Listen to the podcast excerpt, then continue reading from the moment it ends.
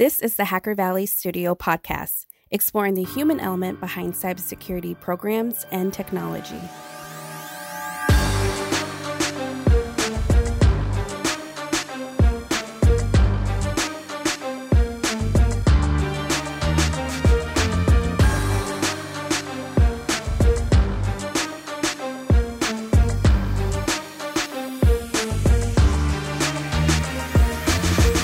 This episode is sponsored by Risk IQ. Risk IQ has been crawling the internet for over 10 years, collecting intelligence on a massive scale, and have created a comprehensive graph of the internet. Risk IQ has deployed sensors globally to continuously monitor, extract, and analyze intelligence. Risk IQ will help you map, monitor, and shrink your attack surface while proactively detecting threats in the wild. If you want to find out more information, check them out at riskiq.com or go to our show notes to learn more. Welcome to the first season of Hacker Valley Blue. In this season, we're going to be highlighting threat intelligence. We're going to be talking to experts, leaders, and highlighting some diverse thoughts in the field. I can't wait to jump into the conversation and share everything about this new Hacker Valley season format that we're dropping exclusively for all of our listeners. Let's jump right into it. What's going on, everybody? You in the Hacker Valley studio with your hosts, Ron and Chris. Yes, sir. Welcome back to the show. Glad to be back again. And this time around, we have something pretty special for everyone. Oh my goodness, I cannot wait. We are doing something completely different. We're doing the very first season of Hacker Valley Blue. Give them a little taste of what this actually is. This is a new season format. And for anyone that hasn't listened to a podcast season, or even if you have, this is going to be a little bit different.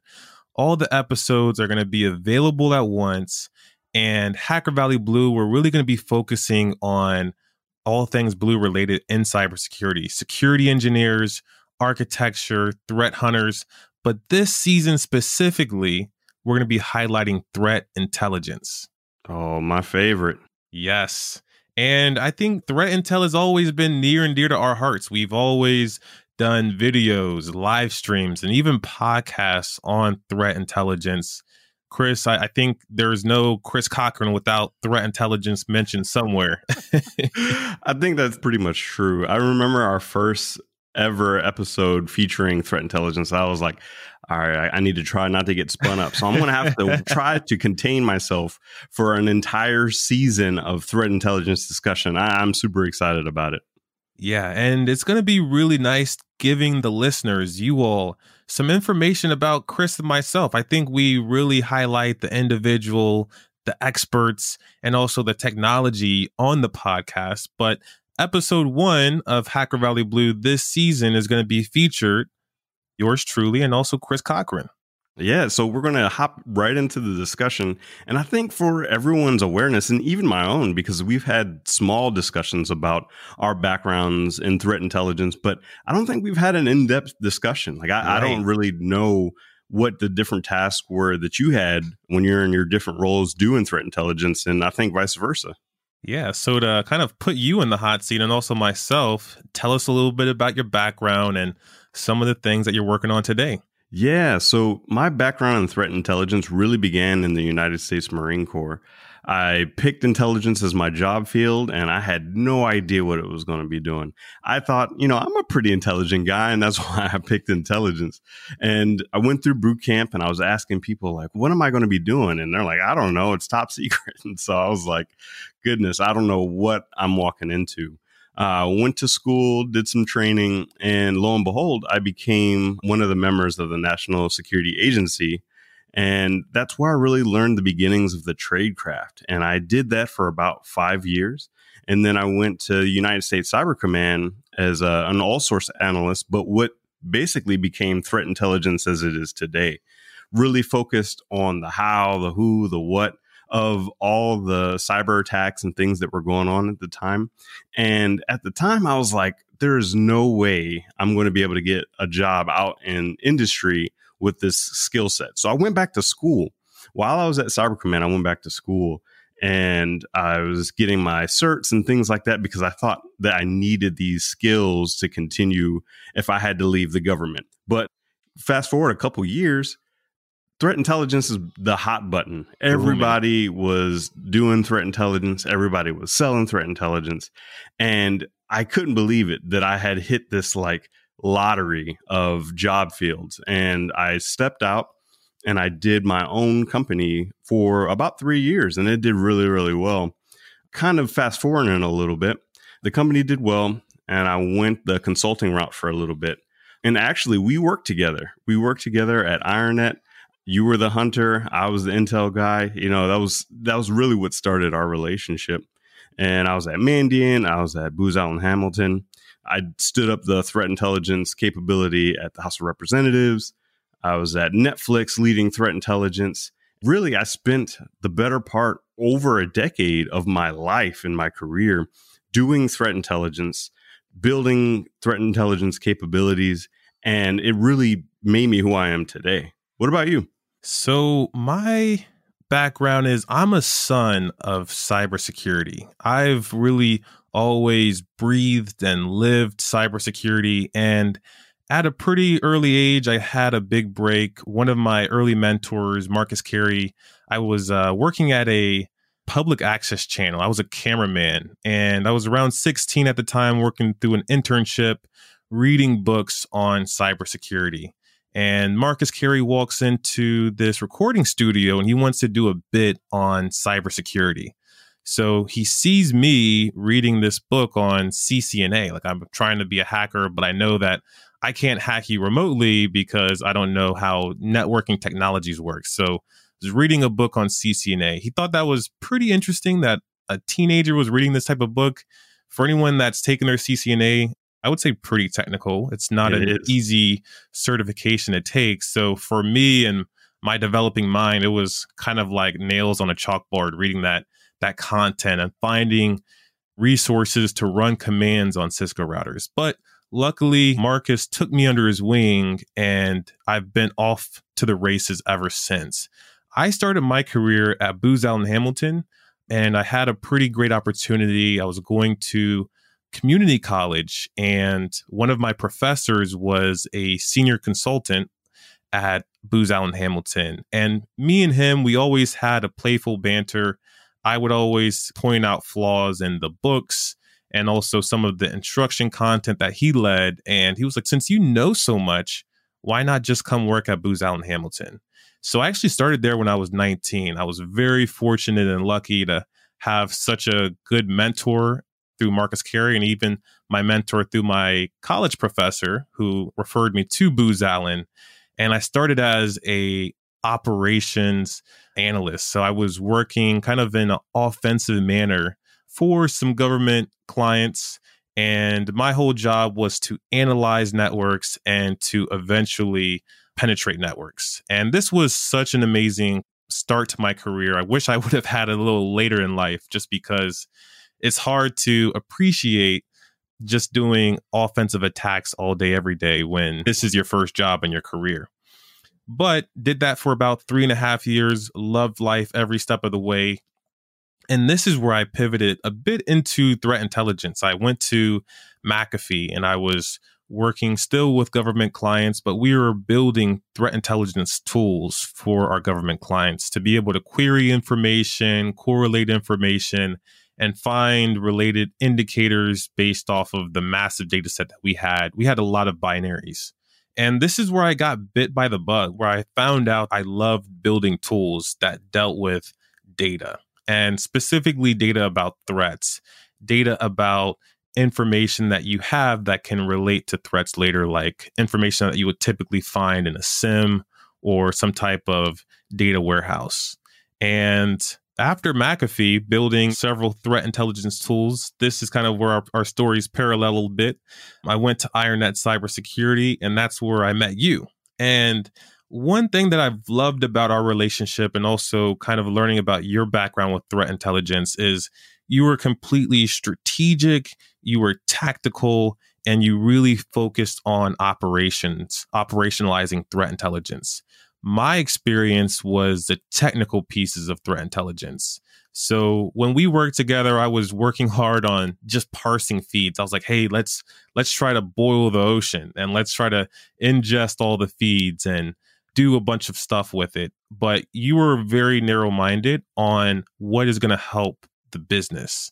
How can I take some of this data and make sense out of it all? So I think that's really where I kind of learned beyond the technical aspects of threat intelligence was through you. So shout outs to you.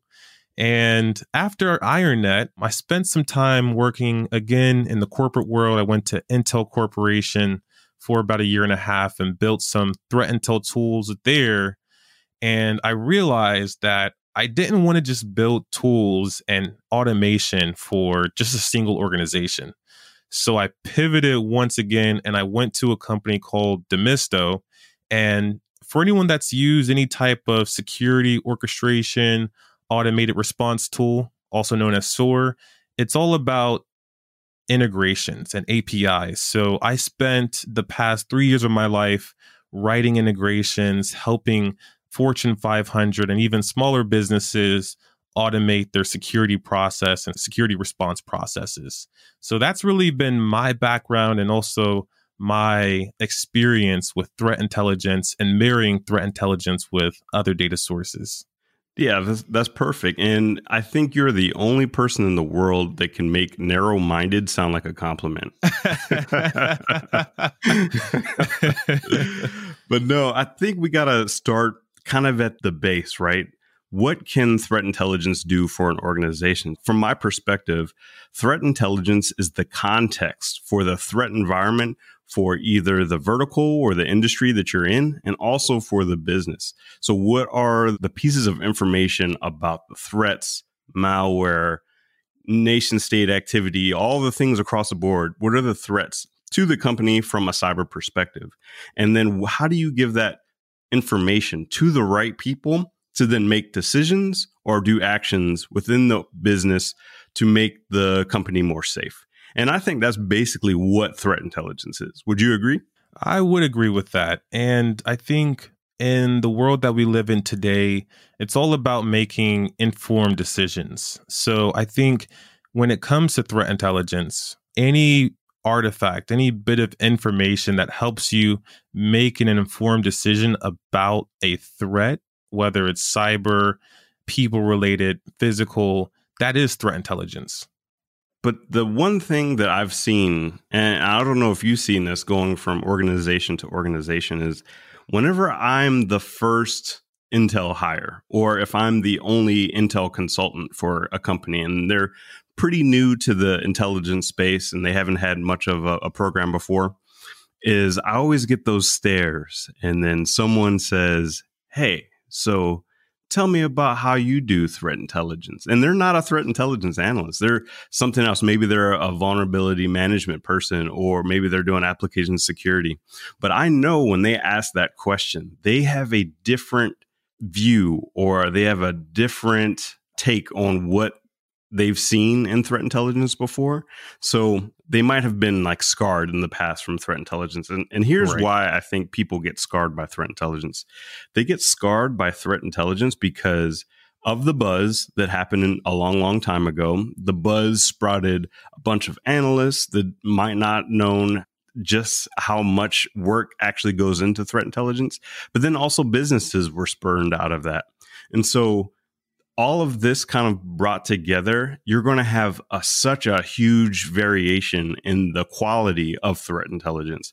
And so they might have worked with somebody who might have taken a boot camp or something like that, and they've had a little bit of help desk experience because everybody wanted threat intelligence at one time.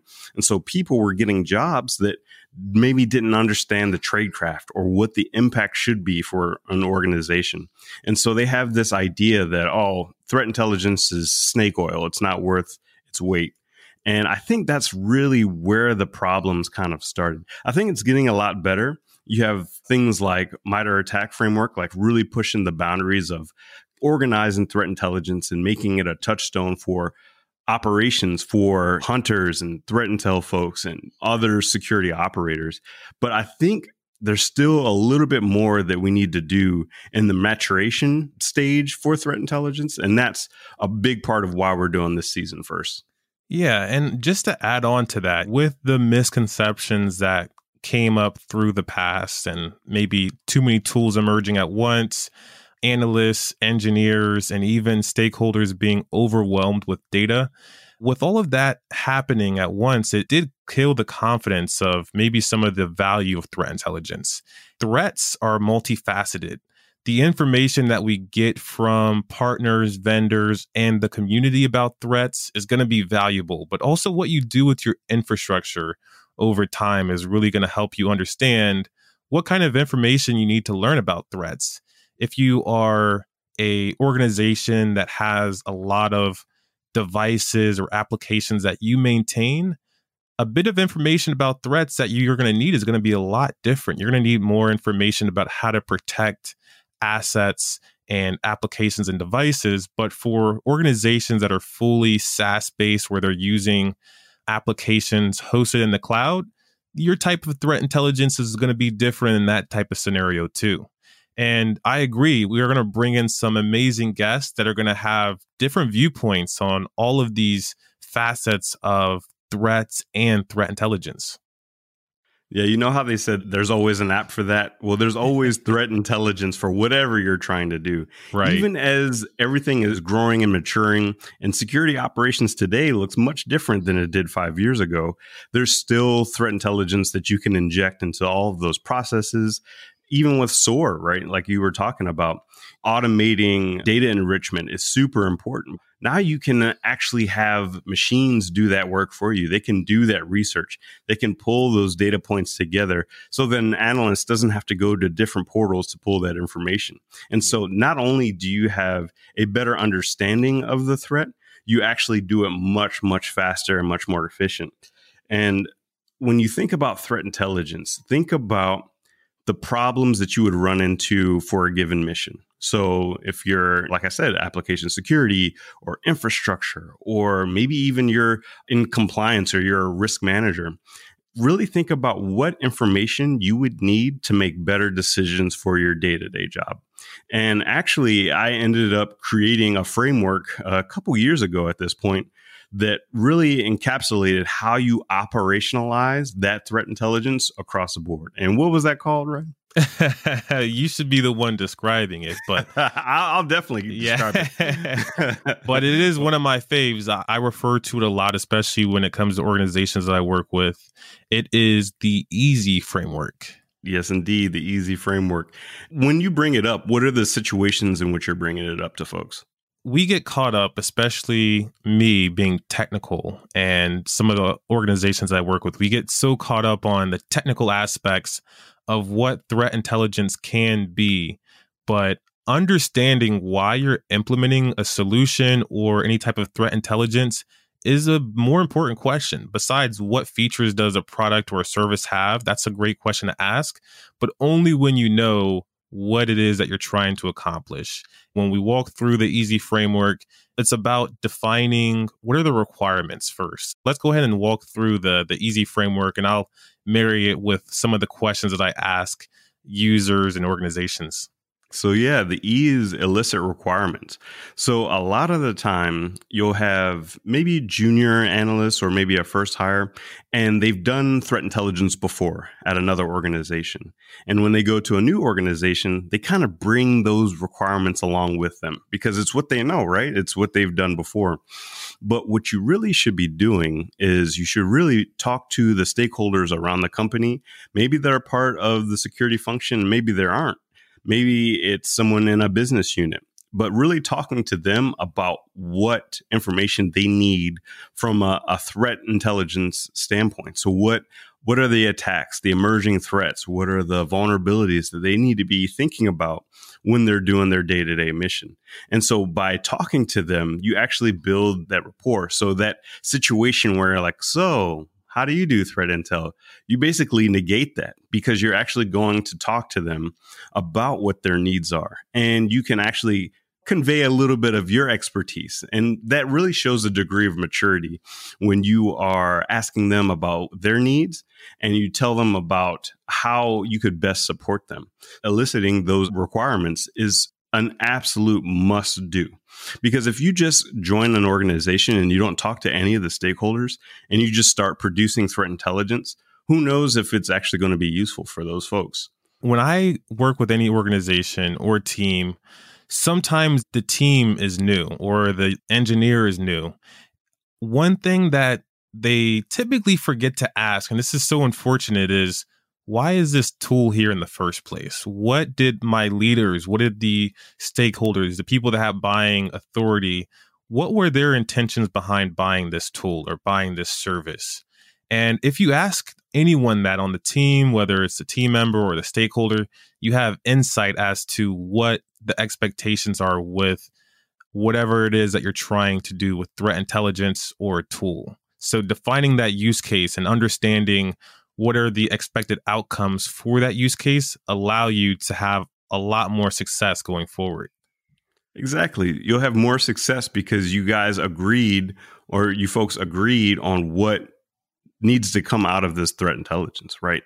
The flavor of the information, how quickly do you need this information right. and setting those those thresholds for report this stuff but don't give me this stuff because one of the quickest ways to have your threat intelligence left unread is by giving them too much of the stuff that they don't need.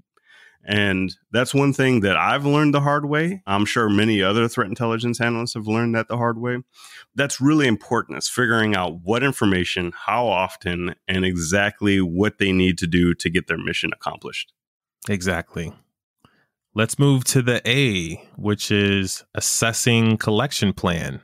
Yeah, assess collection plan. So when you are given those requirements or you went and got those requirements from your stakeholders, you then have to figure out what information you need to answer those questions. And a lot of people think external collection for the most part. But I'm going to also say that, and I learned this a bit from you back in the day, and something that I carry with me today is that there's also internal collection. Like, what is the information inside the company? What are the logs that you're generating internal to the company that you can use for threat intelligence purposes? And so, when you have this good collection of internal and external, that's when you have the power in your hands. And so, figuring out External collection could be a couple things. It could be premium feeds, like threat feeds that you might buy from a company. It could be researchers that you talk to. It could be your network. It could be Twitter for all I care. Twitter used to be one of my favorite threat feeds in the world because I could follow the, the folks that were doing the forefront of that research. And as they discovered things, I would be right there with them. And really understanding where you need to get your information from. If you're a new analyst at a new company, think about what your vertical is and find out if there's any information sharing communities that you can join that has similar information that you would want for your company. And then you can ask them about, hey, where are you getting your information from? What are the sources that you use in your environment? So even though it might not always be a one to one match, it still gives you a general direction for how to build your collection and really write down what that collection plan looks like. Because if you don't, there's going to be almost like this collection fade. You go into somewhere a sliding scale almost for your collection. You don't want to go outside the scope of what your collection needs. So being able to measure that collection is also important. How many tippers did you get from a certain feed or a certain source that actually escalated an incident or maybe it started a change within your environment. So keeping track of those metrics is super important. And as those requirements change, because you're going to go back, this isn't a one time deal where you collect your requirements and you keep going you're going to go back and they're going to have new requirements. They're going to have different requirements. And so when you're doing your collection plan, that's going to change as well because there might be a specific type of information that they need that you're not currently collecting. And so you're going to have to reassess that collection plan over time. Exactly. And for me, being so SOAR oriented, automation oriented, This is where we work through something on a playbook, a Visio diagram, or a Lucidchart. We pull this information up and we we talk about some of the aspects that are going to be automated. So, what are some things in our collection plan that we can automate pulling? Maybe it's information from threat feeds. That's always something that's quite nice and easy to pull in an automated fashion. But then that's only going to give you a partial view of what the requirements are. You'll have some information about external sources. You might have to manually go out and grab information from a SIEM or another tool or even a person. And that's also part of the collection plan. And I think once you map it out on a flow chart of some sort, you can kind of conceptualize what is going to work for V1. And as we were just mentioning, Chris, you're going to have to iterate this collection plan over and over again. You're going to have to make it stronger and stronger because naturally there's going to be gaps. There's not tools and services for everything. And that's exactly what you're hired for. You're hired to fill in those gaps, to find where things can be outsourced, automated, or manually done through your expertise. So I like to work through this part by some type of diagram or a Visio chart, whatever we can do to visually conceptualize the collection plan and find the gaps early because you're going to have to ultimately report those back to your stakeholders. And that's perfect segue into what exactly you are hired to do, and that's strive for impact, which is the S of the easy framework. And so striving for impact is probably the most important but often overlooked part of threat intelligence. So I've been in so many organizations and I feel like this is such a waste of resources where you'll do a weekly intel report and you'll spend several several personnel hours building this in this weekly intel report. So you're pulling from different articles and things like that and it takes days to do and because it has to go up, it has to get approved and things like that. And you send it out and no one reads it so you spent all that time sending something out that no one's going to read and definitely nobody's going to action. So I really want folks to really think about how can I get information to folks where they can make a decision or take an action to make the company better. And so really think about that before you send that email, before you you post that somewhere. Like what are the things that someone can do with that information? Can they add IPs to a block list, for instance? Or can you arm your threat hunters with additional information so they can actually look for certain behaviors? Maybe detection logic. There's something emerging that is completely new and conventional security solutions aren't ready to catch it just yet. So you need somebody that to build custom detections for that stuff. What are the things you can do to make the company better? And then how do you measure that? And so uh, I'll get to the the why, which is yield the feedback in a little bit. But I'm, I want you to sit with that for a moment. Is what can I do, or what can threat intelligence do to make the company better? And this is the stage where you see the the delta between the folks that are like, oh, so what do you think about threat intel, and the folks that are like, I love threat intelligence. The folks that say I love threat intelligence, threat intelligence has saved them time it has saved them money and maybe even saved their job at one point. And so, really, really think about how you can actually make a difference in your organization through threat intelligence.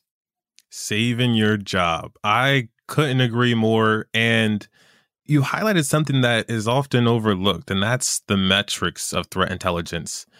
I think we get caught up in the efficacy of threat intelligence and how well it works, but there's so many aspects of other things that you can measure besides just how well something is working. Cybersecurity as a whole is a newer field and industry that we're still getting to know. We're still understanding our threats because they're evolving over time. The S is so important for Strive for Impact. I, I believe that when you have a draft of a report, or you have a dev environment, whether if it's a more application specific use case, a draft or a dev environment will allow someone else to critique the work before putting it out. And if you have the opinion and feedback from team members, and I know we're getting into the why a little bit, but I think before you even strive too far for impact and produce a final piece of content or final product. You want to understand that you're actually going to make an impact before showing someone that body of work. So I think that if you work on gathering the metrics that are going to be helpful when you were visiting the E for elicit requirements, if you have those metrics while you're striving for your impact, it's going to be a lot easier. If you have metrics when you're deploying a new tool and you're making sure that you're collecting the right information and it's stored somewhere, you're going to make a huge impact the first time around and make an even bigger impact as you iterate over the project continuously. You sure you didn't write the easy framework wrong? I told you I use it. it is. It, you might have created it, but now it's mine because I use it all the time. it is yours, man. Oh, you you're giving me these perfect segues into the next part of the framework, which is yield to feedback, and that's super important. Just like you were talking about with the the products, understanding like if this is the the product that you need, is this the style of product that you need? That's so so important important because if you're just giving out products and no one's giving you feedback, how do you know if it's good or not? How do you know if it's something that folks are able to use and make those decisions and take those actions? And so, really getting feedback from all of your stakeholders, getting feedback from the business, even getting feedback through your own metrics, whether it's a, a, feedback form. So something I've done is so simple, but it really has changed how I've done threat intelligence and it really changed how people even look at threat intelligence as a feedback form. I've used a, a simple Google form that has two metrics, which is relevancy. So, is this information going to the right person? Is this something that's going to be useful? And impact, like how useful is it? Is this just a nice to have right now? Or is this actually going to make a marked difference on how you operate or changes within our environment?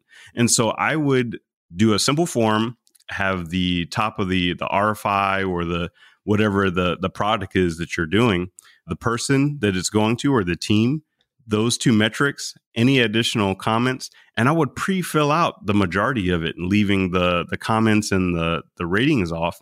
And then I would pre populate that link, send it to them in a Slack, and 100% of the time has somebody responded to it. Because a lot of times you you have those feedback forms that are on the tail end maybe if they click into a, a, website. I feel like because it's from a mechanical process people feel less connected with it. But when you take that form and you actually give it to somebody and say thank you for your request I would love for you to take a few moments of your time to fill this out for me to better suit you in the future. And someone's going to take that 30 to 45 seconds to go ahead and go in there and fill out that. And then now you have metrics for how much good you're doing in your organization. And then on top of that, you can actually set goals for yourself for the future. So if right now you're you're doing like a 4.1 on both, and you're like, okay, next quarter, I want four threes across the board. And so now you're tweaking and tuning your threat intelligence program to be better every single quarter until you have this finely tuned machine that you're supporting the company with. And I think we get caught up in defining a security team as a cost center. A security team is a business function. This is something that you need to keep the business functioning. You were not hired because it's nice to have or this is just something that organizations want. You're hired and you're consulted with to make sure that the business stays functional. So I, I look at it as a business function. And when you're getting this feedback, ask yourself, what can I do to make the business function better? With this feedback form, it's great that you did this, Chris, because not only do you have some information about the relevancy of that artifact, that product that you provided someone, but you also have who gave it to you. You get to really understand which parts of the business are able to function better because they're integrating security and also giving feedback to the security of how they're securing their data. So when you understand the reach of your solutions with an organization, that allows you to go even further. If you're getting a lot of feedback from just engineers, that's really great because you're providing an engineers a function of the business, which is security. But you can also apply that to marketing. You can also apply that to sales. There's going to be all these functions of the business that are going to need their data secured. And there's ultimately going to be somewhat of compromise of data in any type of organization. And you want to reduce that. You want to find those opportunities. You want to get feedback from the users and then you want to continually reduce the opportunity for any compromising of data, physical assets, or even users on your environment. You just set me up for one of my favorite soapboxes of all time. and this applies to threat intelligence, but it, it really applies to all of cybersecurity. I was never into Formula One racing, like in my entire life. I was like, oh, you know, it's, you know, oh, cars, they drive around real fast, you know, whoop de doo but there's a special on Netflix called Drive to Survive. I think they have two seasons at this point. And what it does is it really highlights the intricacies of Formula One racing. There's these multi million dollar cars and these drivers. There's only like 22 spots or something like that in the entire world for these Formula One racers to race. And it, it just shows how competitive everything is. The most interesting thing I find is actually from the pit there's pit stops and things like that. But also in the pit, you have analysts that are sitting there watching screens and they're watching gauges and they're looking at the health of the car. So you can think of the health of the car as the cybersecurity apparatus or even the entire company. And those gauges are saying how hard you can push the car because those tires they get worn really fast and the engine has problems all the time because it runs hot and there's all kinds of different issues that you can run into. And the folks in the pit are telling the driver just how hard they can push that car in order to make that jump into the next place. Maybe you're moving from third to second, or maybe you're moving from second to first. How fast can I go safely to get to my destination? And so I thought that was a perfect analogy for cybersecurity within a business. We tell the company how fast, how hard, and how innovative the company can be safely to get to where they're going. Well said. That is a great analogy. I need to watch that one. That sounds like a, a really nice uh, Netflix documentary, docu series as they call it. it's good. Yeah, it's amazing. So I don't want to go too far without also getting everyone who's listening a little excited about what is to come. What are some highlights that you're expecting and hopeful for Hacker Valley Blue?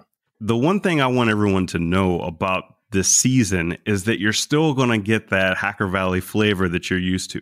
We definitely still focus on the human element of all things, but this is a little bit more geared towards the practitioners that are doing different things or maybe even understanding a different practice. But we're still bringing on folks that will highlight interesting intricacies of threat intelligence, of cybersecurity.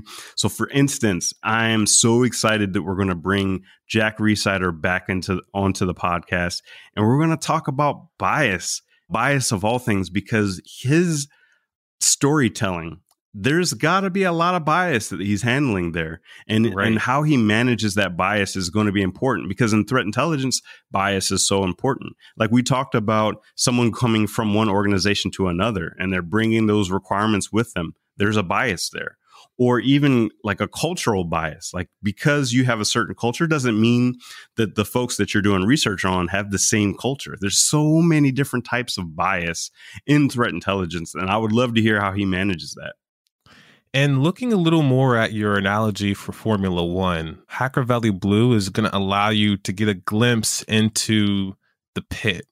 We're going to be talking yes. to all types of analysts, leaders, and individual contributors that work in these cybersecurity, these threat intelligence pits, and look at how they've come to that point and also understand some of the challenges, stories, and solutions that they've faced over the course of their career and what they're doing today.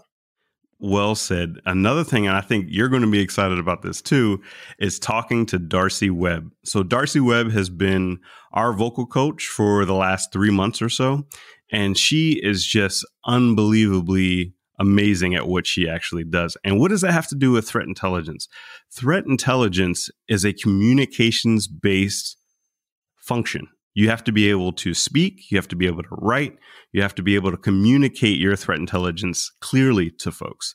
And what Darcy does really well is it she really gets clarity in your voice and how you portray yourself because let's say you have intelligence that you're given but you're not confident in it you're not confident in yourself you're soft spoken you don't open your mouth then that completely dampens the impact that your intelligence could have but if you speak clearly and eloquently it's an amazing thing yeah and like you were saying we've been working with darcy for quite some time and it's so important not only for us to be working with threat intel experts and be acting as threat intel experts, we have to focus on not only the verbal communication, which is such an important aspect. And you also mentioned the written components, but there's also another form of communication, which are your nonverbals, your face. So you were just mentioning moving your face around. I think that there's almost a whole nother degree of language when you look at your face. One of the challenges that I faced that Darcy pointed out to me was Ron, you have all this real estate between your forehead and your eyebrows. You need to use it. There's people that are looking at you. They're waiting for you to give them a message, and your message is going to be critically important. It's about threats, it's about data, and it's about protecting assets or helping organizations. You have to use the real estate on your face to further communicate. They're going to be looking at you, but they might not be listening to you. There might be something else going on in their mind. If you're also able to communicate through your face, along with having a clear message that you're speaking, you're going to have infinitely more success. Absolutely. Couldn't have said it better myself. I'm super excited to be doing these next eight episodes for this yes. season with you. And everybody, I can't wait to share these conversations with you and the world. And we'll see everybody next time. Can't wait for the journey. Let's see it.